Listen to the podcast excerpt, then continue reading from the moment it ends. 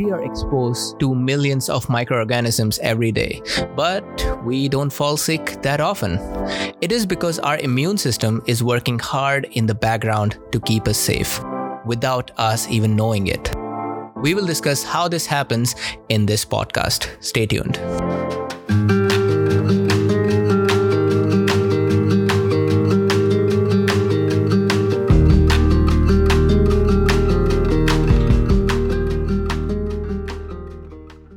Welcome to Antibodies. This is the second episode of the Immunology 101 series. Hey, Autumn. You remember how we kept everything simple in the first episode and only brushed through the surface since it was our pilot episode? Yes. Yeah, we're not doing that today. today, we'll dive deeper into immunology and learn some intricacies of the immune system. Our first episode was quite basic, and hopefully, everyone was able to understand how the birth of immunology as a field of study was brought about by efforts of certain pioneering scientists. As we go further from here, things are going to get a little complex, just like our immune systems. That's right. What should the listeners expect to learn from today's episode? By the end of today's episode, our listeners will have a clear understanding about active and passive immunity, humoral and cellular immunity, and innate and adaptive immunity. Oh, those sound like a lot of terms to remember, but I'm ready. Okay, good. But right before we start, we need to define some basic terms for the audience. So the first one is serum, which means it's the non cellular, non clotting part of the blood. So, if I took blood out of my veins and removed all the clotting components, which includes the platelets mm-hmm. and the blood cells, which includes the red blood cells, mm-hmm. the remaining fluid will be called serum. Is that right? That's exactly right. Okay. The next term is humor. Hey, I mean, I know what that means. that means the quality of being funny. Technically, you're right, but there is another meaning of the word humor, which means body fluid. Oh, okay. I, I didn't know that. Just a little different than the other meaning. Um, the next term is antigen, and that means anything that can be recognized by the immune system. Mostly, it's things that are foreign to the immune system. Uh, foreign. Can you can you give me an example? Yeah, like bacteria, viruses, pollen. Okay, so anything that's not me would mostly be an antigen. Exactly, but it's it's anything that your immune system can recognize. Okay. So- okay, so there is some nuance there. There's some nuance, and it could be, you know, it gets more complicated. We'll we'll explain it further. Okay.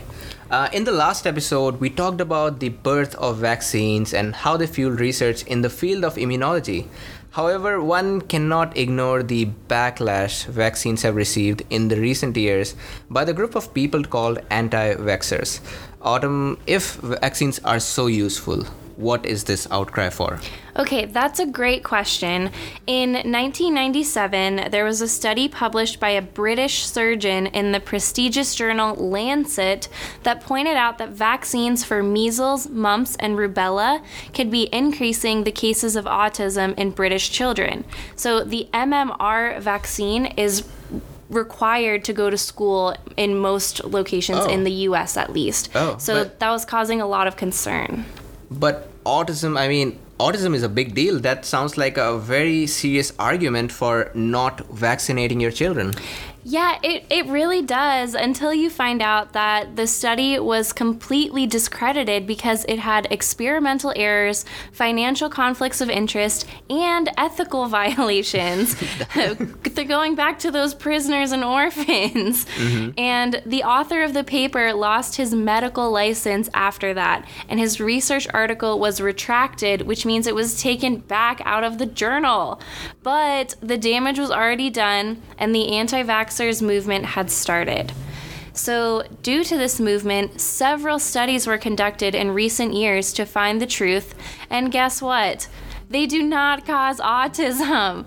Oh, And- I'm surprised. Yeah, after the that horrible article, um, the problem with these outcries is that it takes time and money away from the real issues that actually plague our existence. Anyway, I hope that clarifies the confusion about anti-vaxxers and vaccines. right there. So yeah, why not? Why shouldn't we uh, spend more money in proving that the Earth is not flat? Isn't that something that you would like to confirm? I mean, I, let's ask Galileo about Yeah. that. but with that being said, we can dive into the second episode of the Immunology 101 series. We'll continue right where we left in our previous episode.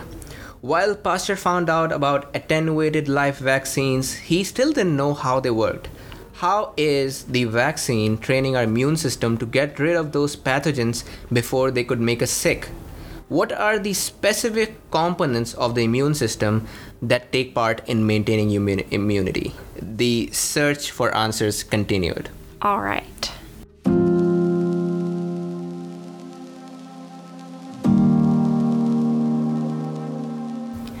Enter Emil von Behring and Kitasato. Behring had graduated in medicine from Berlin and became a lecturer at the Army Medical College. During the late 19th century, he was working in the Koch Institute of Hygiene, training to treat diphtheria and tetanus infections. There, he, he collaborated with Shibas, uh, Shiba Saburo, was that? yeah, Kitasato, a student of Dr. Robert Koch. Well, it's fine. The name is difficult. I'm sorry, Dr. Kitasato. Uh, also, do you call him Koch or Kosh? What do you call him? K O C H. I usually just read his name. so, Because I've always thought that he is called Kosh. okay. And, and that sounds like a better name. Okay, we'll, we'll continue with that. Okay. So, uh, yeah, I've, and, and I've heard about Robert Kosh. I mean, he's a big name in microbiology and immunology. I know if anybody took ever took the microbiology course, he probably knows the name Robert Koch. Yes, he is, and we'll probably talk about him in a future episode. But for now, coming back to the story, Behring and Koch's student Kitasato showed that serum from an animal who was infected with tetanus could be transferred to another animal to provide immunity. Oh, that that sounds wonderful. so Behring and Kitasato proved that just by transferring the non-cellular part of the blood from an immune to non-immune individual, you can make people immune. That it, doesn't that doesn't that sound like vaccines? The idea is like vaccines, but it's actually very different, and we will discuss this later in the episode. Uh, just on a side note, have you ever wondered about the plural form of serum, which is called sera? What's weird about that? I mean, serum is is a liquid. How does serum have a plural? Have you have you ever heard people saying waters or milks? that does that should not exist. That now that I think about it, that does sound strange. But in Spanish, they have the plural form of water. Las aguas. Yeah. Las aguas? That's how I learned that that word was actually feminine. I thought I was. Oh. Anyway, But why, why are we saying sera in in English? I don't know. That that part does not track. Anyway, um, we'll continue this conversation in English Grammar 101 if we ever have time to do that series. okay, I'm very much looking forward to that. we'll try. um, coming back to Behring's discovery, he was awarded the first Nobel Prize in Physiology and Medicine for this discovery. And if you go to the official website, nobelprize.org, his prize achievement is named Passive Aggressive Treatment. Passive aggressive treatment. Passive aggressive. That's very weird. It's it's weird. Um, maybe they're being passive aggressive towards Behring. Yeah, may- maybe somebody in the committee did not like. they were against his work. But yeah, anyway, uh, this brings us to the next big question. What was in the serum that could confer immunity? Because I know the serum is a mixture of a lot of proteins mm-hmm. and other molecules. right. Let me tell you, um, in the early 20th century, Elvin Kabat showed that there were molecules in the serum called antibodies that were responsible for conferring this immunity. He called it humoral immunity. And that's because humor also means liquid, which I, which I just learned today. therefore, Exactly. therefore, humoral immunity is the immunity that comes from the liquid, non-cellular part of the blood, which is called serum. Exactly, specifically non cellular. So, this is great. Now we know that humoral, um, the humoral part of the blood is responsible for immunity in some way. And that must mean the cellular part of the blood has nothing to do with immunity, No, right? stop, stop right there. Your statement just made Eli Metchnikoff turn in his grave. Eli Metchnikoff, who's that? Well, even even before humoral immunity and the contribution of serum was discovered, a Russian scientist named Eli Mechnikov proposed that cells actually have an important role in immunity. He, he was definitely against the idea that components of serum were the only part of immunity. Mechnikov saw that there were cells which were more active in patients that had been immunized or vaccinated, and he called these cells phagocytes. Phagy means eating, cyte means cell. Phagocyte is a cell that eats. Phagocytosis is basically the cell version of eating. It's the noun form. Okay.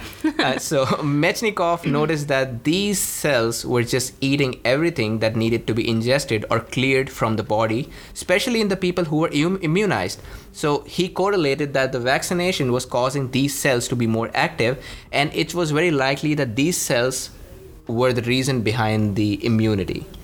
okay. And originally, originally it was proposed as an alternative theory to humoral immunity.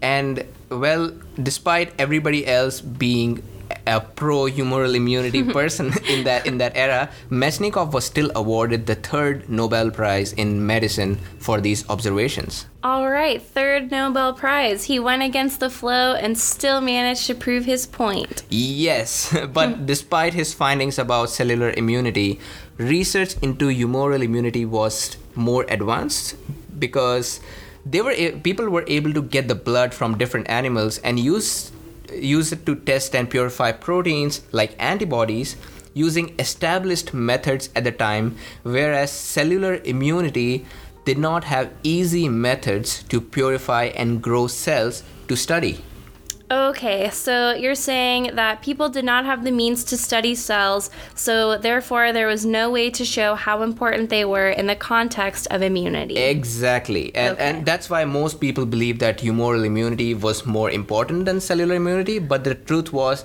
we just did not have the tools to study cellular immunity. Okay, so is that why no one wants to discuss my research project now? Because I work with cellular immunity. Oh no, that it's just because you're weird. Okay, well, I'll privately take offense to that, but for now, we'll continue on. okay, then. So, how did cellular immunity make a comeback and gain interest again? Thank you for asking. Let me tell you a short story. Even though you are the cellular immunologist, I'll take the lead here. Okay. So Robert Koch or Koch, we'll dis- we'll let the uh, listeners decide which one is the better pronunciation. Robert, for now, had received the second Nobel Prize in medicine for discovering the pathogen that caused tuberculosis. And this was a major breakthrough because fi- people were finally beginning to understand what was the cause of uh, tuberculosis. With this knowledge, two immunologists at the Rockefeller Institute in New York, Merrill Chase and Karl Landsteiner, were working hard to figure out if immunity towards tuberculosis from guinea pigs who were immune could be transferred to non immune guinea pigs. Guinea pigs, why didn't they just try prisoners and orphans? Yeah. well, I think we had become more humane then. Okay, well that's that's good at least. So it was known at that time that you could transfer serum from an animal, from an immune animal to another to make them immune too, as we discussed before. Uh, when Chase tried to replicate this in tuberculosis in guinea pigs, you won't believe what happened. What? he Tell me. failed. He failed. Oh no, that never happens in science. yeah. Um, how is that possible, though? The transfer of serum should have made the guinea pigs immune to tuberculosis, just like Behring and Kitasato proved previously with tetanus. Yes, as unfortunate as it was, these results did suggest that humoral immunity cannot be the only way our immune system works. And here comes the situation I was talking about in the first episode. Do you remember that quote from the Kuby immunology book? Was it with great power comes great responsibility? No, that's Spider Man. oh, I always get them confused. You're watching too much of Spider Man. the, the quote was as so, hop- as so often happens in science, serendipity in combination with astute observation leads to major advancements. Okay. So, just like the mistake made by Pasteur's assistant led to the discovery of attenuated vaccines, another paradigm changing mistake was made. Chase tried to transfer serum from tuberculosis immune guinea pigs to non immune guinea pigs, but his preparation of serum from the blood was imperfect. It turned out that some of the cellular part remained in the serum. When he transferred this imperfect serum, which also contained some cells, mm-hmm. he found that the immunity was indeed transferred. Ooh. This was a clear evidence that the cellular part of the immune system is also important for immunity. The experiments done by Chase showed that cellular immunity is real and it works differently from humoral immunity.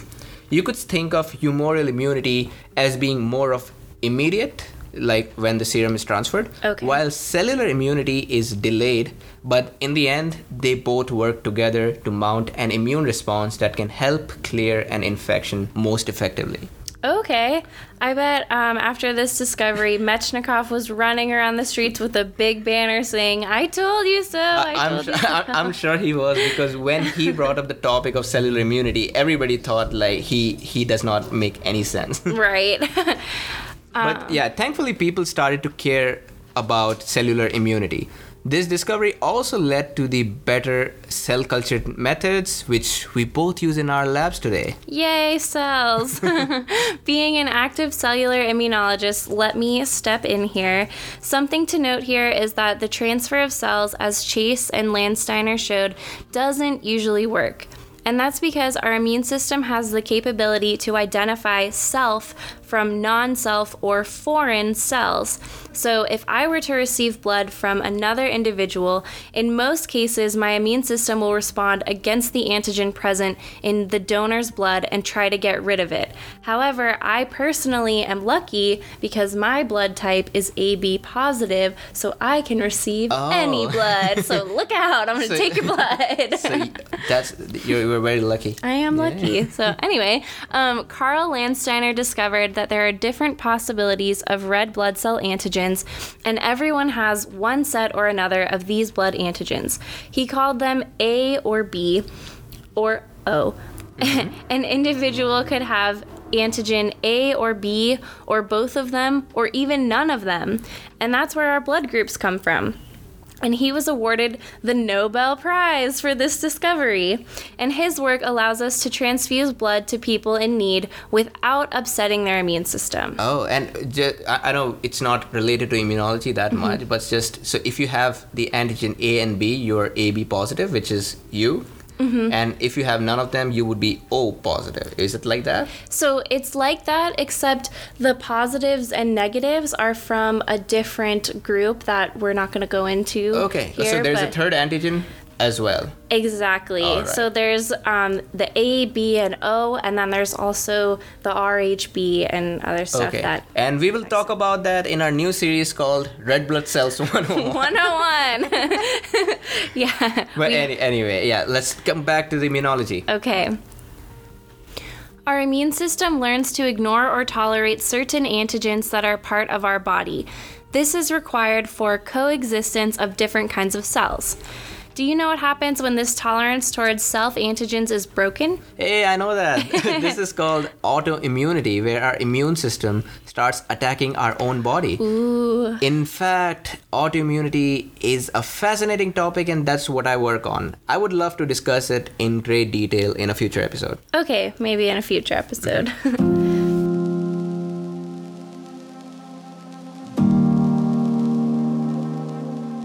This is also the perfect time to talk about two important terminologies active immunity and passive immunity. You must have heard this quote Give a man a fish, and you will feed him for a day. Teach a man to fish, and you will feed him forever. Here, passive immunity is giving the man a fish. It results in an immediate response, but only results for short term immunity. One example of passive immunity is the transfer of serum from an immune to a non immune in- oh. individual. Mm-hmm. By the way, this is also called passive vaccination. Hey, I didn't know that. Yeah, it's it's interesting. Okay. Um, the transfer of serum doesn't train the immune system to make more of that serum. The immunity only lasts as long as that transferred serum stays in our blood. Okay. On the other side, teaching the man to fish embodies active immunity. It is slow but provides long term protection. The immunity conferred by vaccination is called active immunity. In fact, the correct term for what we typically called vaccination is actually active vaccination. So we have all been saying it wrong? We've all been saying it wrong this whole time. we should have been saying active vaccination. Okay. And so next time you get your flu shot, say you want some active Active vaccination. Yeah. Oh, yeah. Nurses are dumb sometimes. the nurse will love it. um, and the components of the vaccine are actively training our immune system to identify and kill the pathogens. And that's why children are given vaccines early in their lifetime, so that they can enjoy immunity towards certain diseases for the rest of their lives. And for this podcast, and also generally when people talk about vaccination, they mean active vaccination. But also, nurses are extremely important, and we would all be dead without them. Yes. And we're the stupid ones, so they have to dumb it down and That's say right. vaccination for us. Yes. yes, that's that's completely true. yeah.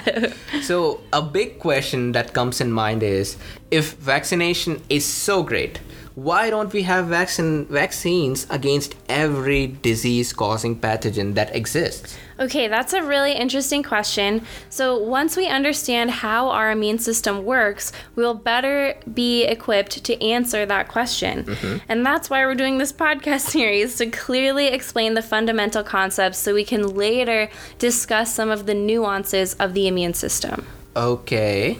I'm, I, I'll, I'll wait for that time. yeah, you'll you'll learn later. I'll learn. I'll learn as I write. yeah. So another question uh, that I want to put out there: We know that antibodies in the serum play a big role in providing humoral immunity, but antibodies are proteins, and as we know from the central dogma of biology, proteins do not appear out of nowhere. Some cell in our body must be using a gene, transcribing it to a messenger RNA, and then be making this protein that we're calling antibody. My question is who or which cell type in our body is making these antibodies? So that is such a good question. I'm so glad you asked that. Antibodies are made by a specific type of immune cell called a B cell. B cells can make them as a soluble form and a membrane bound form. So, the type that you're um, talking about um, with antibodies in the serum, that would be the soluble form. So, that means that uh, the B cell can either produce the antibody and let it go into the blood, or it can keep the antibody attached to itself like a membrane bound receptor. So a B cell can do both of them. It can do both of those Okay, things. That's that's cool. Yeah, it, it, has, it has a lot of work to do, just like a grad student. Um, and to answer your next question, antibodies work specifically by binding to the antigens and alerting the immune system about their presence. You said you used the word specifically. That means for every antigen that exists, there could be an an individual antibody that's unique to that uh, antigen. But if I know right, there are like million, like trillions of combination of antigens that exist. How do how do antigen how do antibodies specifically distinguish between these vast number of antigens?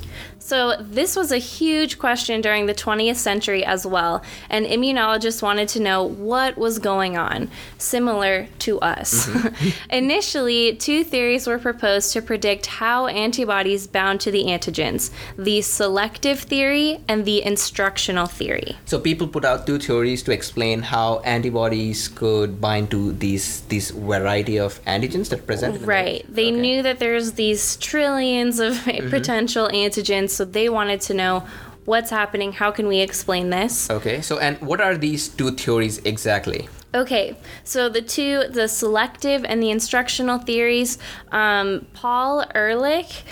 Mm-hmm. Who knows if I'm pronouncing it right? Paul Ehrlich, yeah, I, I, I'll, I'll join you. Okay. Er, Ehrlich. Okay. Ehrlich. Ehrlich was a proponent of the selective theory, which originated as early as the 20th century. The selective theory stated that our body already has B cells that could produce antibodies specific to antigens way before we were exposed to that antigen. Ehrlich proposed that antibodies bound to antigens like a lock and key mechanism, and for every antigen, there would be a specific antibody that could bind to that antigen. Mm-hmm. He also stated that once the antigen entered our body and bound to the antibody, the B cell that has this antibody on its membrane would then produce even more of the antibody in soluble form to fight this antigenic attack. Oh, that sounds like a very detailed hypothesis or like a theory there. Right, right. Okay, and what's the other theory? And the instructional theory stated that the antibody would come in contact with the antigen and try to fit around it like a glove in your hand. And this implied that the antibodies learn to recognize antigens as they are exposed to them instead of being strictly pre programmed. Hey, those are the same two theories I learned in high school about how enzymes mm-hmm. work. I guess the early scientists uh, saw antibodies and enzymes. Very likely that they did. Mm-hmm. Okay, so to summarize, the selective theory stated that our bo- body already has antibodies against different antigens. The antigen would select the B cell that is making the right antibody and which will induce the production of more of those antibodies. On the other hand, the instructional theory stated that the antibody will wait for the antigen to show up then the antibody w- will go near it and it will try to change itself, change its conformation or shape in order to try to bind to that antigen better. Exactly, that's correct. Over time, as our knowledge about the structure of proteins and their synthesis improved, it was clear that the selective theory was correct. All the aspects of this theory were correct, with a small change. When the antigen bound to a membrane bound antibody on a B cell, it not only induced the B cell to create more of these antibodies, it would also induce proliferation or cell division in the B cell itself. This refined theory was called clonal selection. Uh, is it is it because the clone of the B cell that has correct membrane bound antibody is being selected for division? Exactly. This finding brought us closer to finding out how the immune system worked. Paul Ehrlich was awarded the third Nobel Prize in Medicine for his work with antibodies. He shared this prize with. Hey, the third Nobel Prize! That was with Elie Metchnikoff. Yes, for his work in cellular immunity. Isn't it amazing? A few years ago, immunologists were arguing about what's more important, cellular or humoral immunity, and the third Nobel Prize was actually shared by people working in both of these areas. Exactly. Science is amazing and the community is important. Well, yeah, it, it is. so, there's something I want to ask you does our immune system learn with time or is it genetically coded to respond to things in a certain way? Okay, the answer is both of them. There are two branches of the immune system called the innate and adaptive immunity. The innate immunity is something that you are born with and it's hardwired in your genome. The innate immunity is the first line of defense against infection. And the innate immunity components are present before infection and they are not dependent on the type of infection that you have. The very first line of defense that's part of the innate immunity is the skin and the mucous membranes. The skin is not hospitable to many pathogens and gives a physical bar- barrier to the rest of the body. The mucous membranes can block bacteria from accessing the rest of the body because they will become stuck in the mucus, and there's also other immune cells in these areas that will protect the body. And the next barrier to the pathogens are the acidity of the stomach acid, tears, and saliva. And there's also an enzyme called lysozyme, which can break down the cell walls of the pathogens. And this brings me back to our joke from the first episode. Our tears contain lysozymes so they can be used to lyse or kill the bacteria. Come on, you just ruined that joke completely. That was so funny. Well, it was uh, actually a terrible joke to begin with, so sorry to break it to you. Okay, I'm crying, but I won't. I won't show it on the podcast. Yeah, hold it in. Never mind. So, what would happen if you were bitten by an animal or if you burned a large part of your body? So, this would mean there's a breach of this first line of defense, and now the things are going to enter in your bloodstream or your tissues. What happens then? Okay, so in these cases, these normal barriers, like you said, will not help you, so you'll need to rely on other mechanisms of the immune system. Mm-hmm. And what are these other mechanisms that you could rely on? Some of these mechanisms come from the cell mediated immunity theory, and these are cells like phagocytes that we talked about before. And these can engulf bacteria and other pathogens and degrade them to stop infection. And some of these cells are blood monocytes, neutrophils, and tissue macrophages, and we'll discuss these in the next episode very likely. Okay.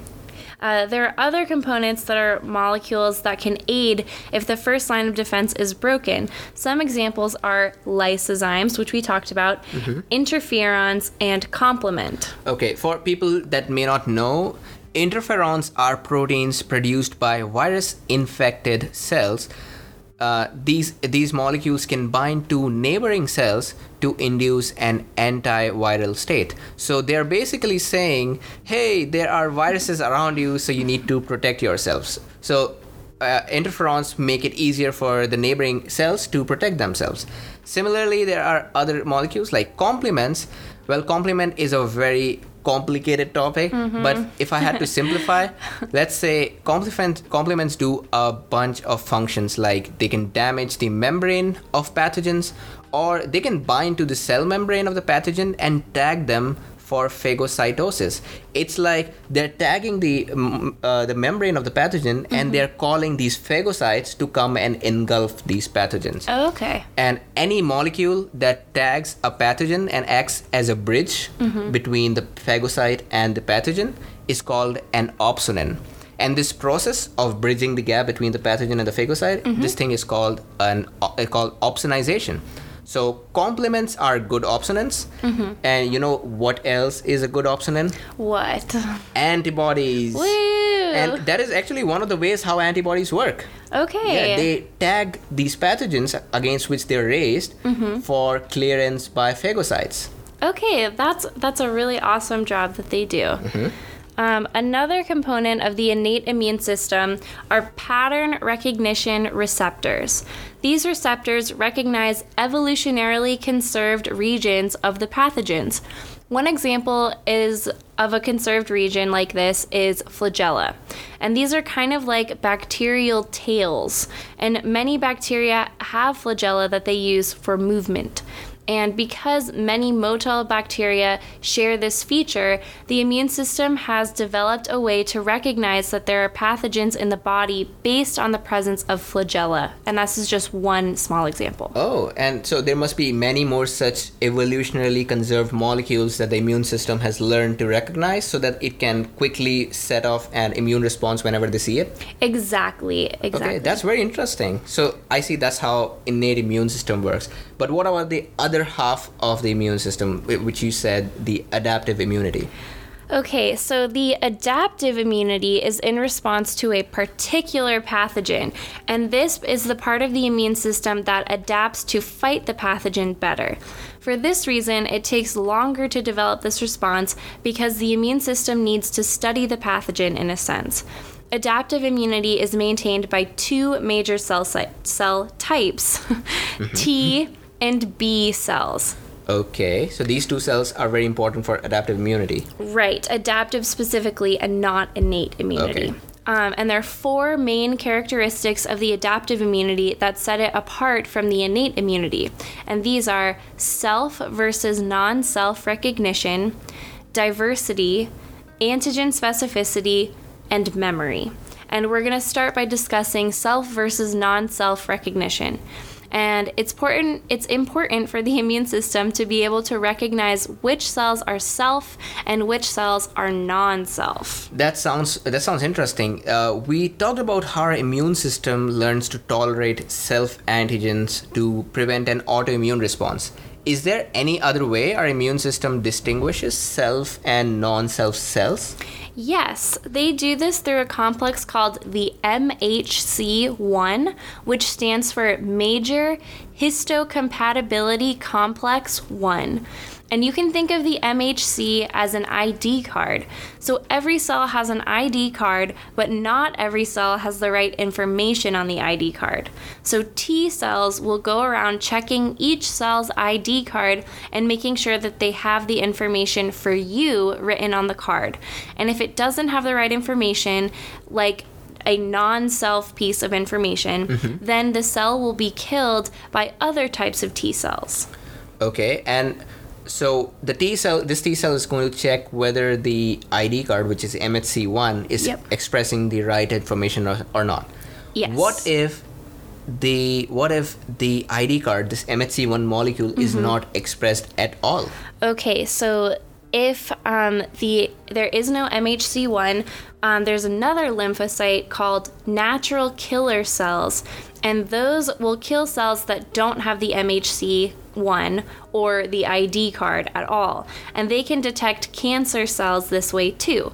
So, this is how the immune system will make sure that there are no foreign molecules in the body that are harmful while being tolerant to self antigens. That's that's a very good uh, simplification of the overall concept. Yeah. Um, so I will take over from here. Let me talk about antigen specificity. Uh, so a simple definition of specificity is the ability to identify something unambiguously. Let me give you an example. Have you seen Keira Knightley and Natalie Portman? Yes. okay, and if you can tell them apart, it's because they look very similar. For the viewers who don't know them, these are two actresses who look very similar. Right. Okay, do search from them on Google. yeah. so if uh, so, if you can tell them apart, you are being specific. Else, you are not, and you are you do not have the ability to distinguish between minor changes. Okay. Our adaptive immune system is specific because it can distinguish between very similar molecules. Okay, that makes sense. Mm-hmm. I like your Keira Knightley, Natalie Portman analogy. Thank you, thank you. You're welcome. So, next we'll talk about diversity. And diversity in our adaptive arm of the immune system is required to be specific. If we lose the diversity, we also lose specificity. So, T and B cells express receptors that can potentially detect billions of different antigens. The B cell receptor is, can you guess it? Hey, I remember those were the membrane bound antibodies. Exactly. The B cells can produce a variety of antibodies, close to 100 billion variations to be exact, in order to counter almost anything that tries to invade us specifically. Similarly, T cells also have a receptor like that, and it's called the T cell receptor. Oh, that's confusing. yeah, we're very creative as immunologists. and these receptors are also specific to antigens and can have about 10 billion variations, though they work in a slightly different way than antibodies. Yeah, so T cells and B cells they recognize pathogens in different contexts and we will discuss them in a future episode when we come to talk specifically about T cells. Uh, but anyway, this brings us to the last last major component of an adaptive immune system, or last major, let's say, the quality of an immune, uh, the adaptive arm of the immune system, which is the memory. So when the B or T cell binds with an antigen that matches its antibody receptor or the T cell receptor respectively, it is able to divide rapidly and take care of the infection. Remember, this is what we learned when we talked about the clonal selection theory. Right. So, this first response is called the primary response when the B or T cell first meets this antigen. During the first response, the D, T and B pr- uh, cells produce daughter cells called memory cells. So a progeny of these specific these specific clones they will they will be called memory cells. These memory cells will last longer than the other progeny of the same T or B cell, mm-hmm. and this cell will become the memory of the adaptive immunity. As I said, since they last longer, mm-hmm. in future when the infection appears again, these long-lasting memory cells will come back to fight the same infection again. So we don't have to waste time finding the right clone. Okay. Um, and so when the pathogen actually comes back, the response by these memory cells is much faster, and it's called the secondary response because the immune system has already seen this pathogen before, and it does it doesn't need to study it anymore like it did in the primary response. Hey, I was going to say that. You stole you stole my line. I'm, I am not doing this podcast with you anymore. Well, that's fine. So back to me. I'll take this over.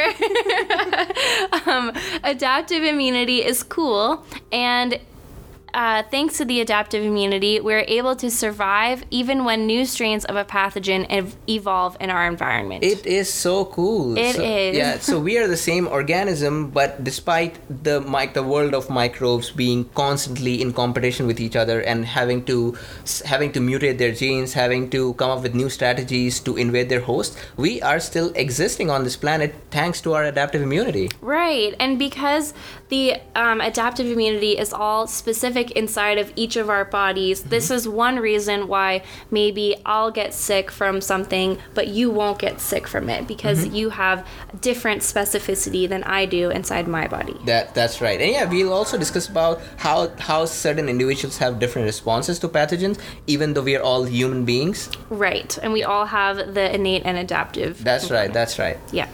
So I hope everyone learns something from this episode. We'll be back next week to talk about the birth of immune system. Woohoo! Woohoo! It'll be an interesting discussion about how the immune system is formed and what are its core constituents.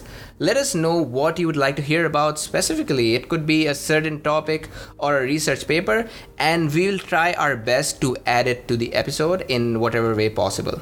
You can email us at antibuddies1 at gmail.com, which is spelled A N T I B U D D I E S, and then the number one at gmail.com. Yes, please. Any any questions we will appreciate and we'll definitely answer them in our next episode. You can also reach us through Facebook at antibuddies, which is A N T I B U D D I E S. Or Twitter at antibuddies1, same spelling, number one. I hope you all have a great week ahead. See you all soon. Bye bye. Bye.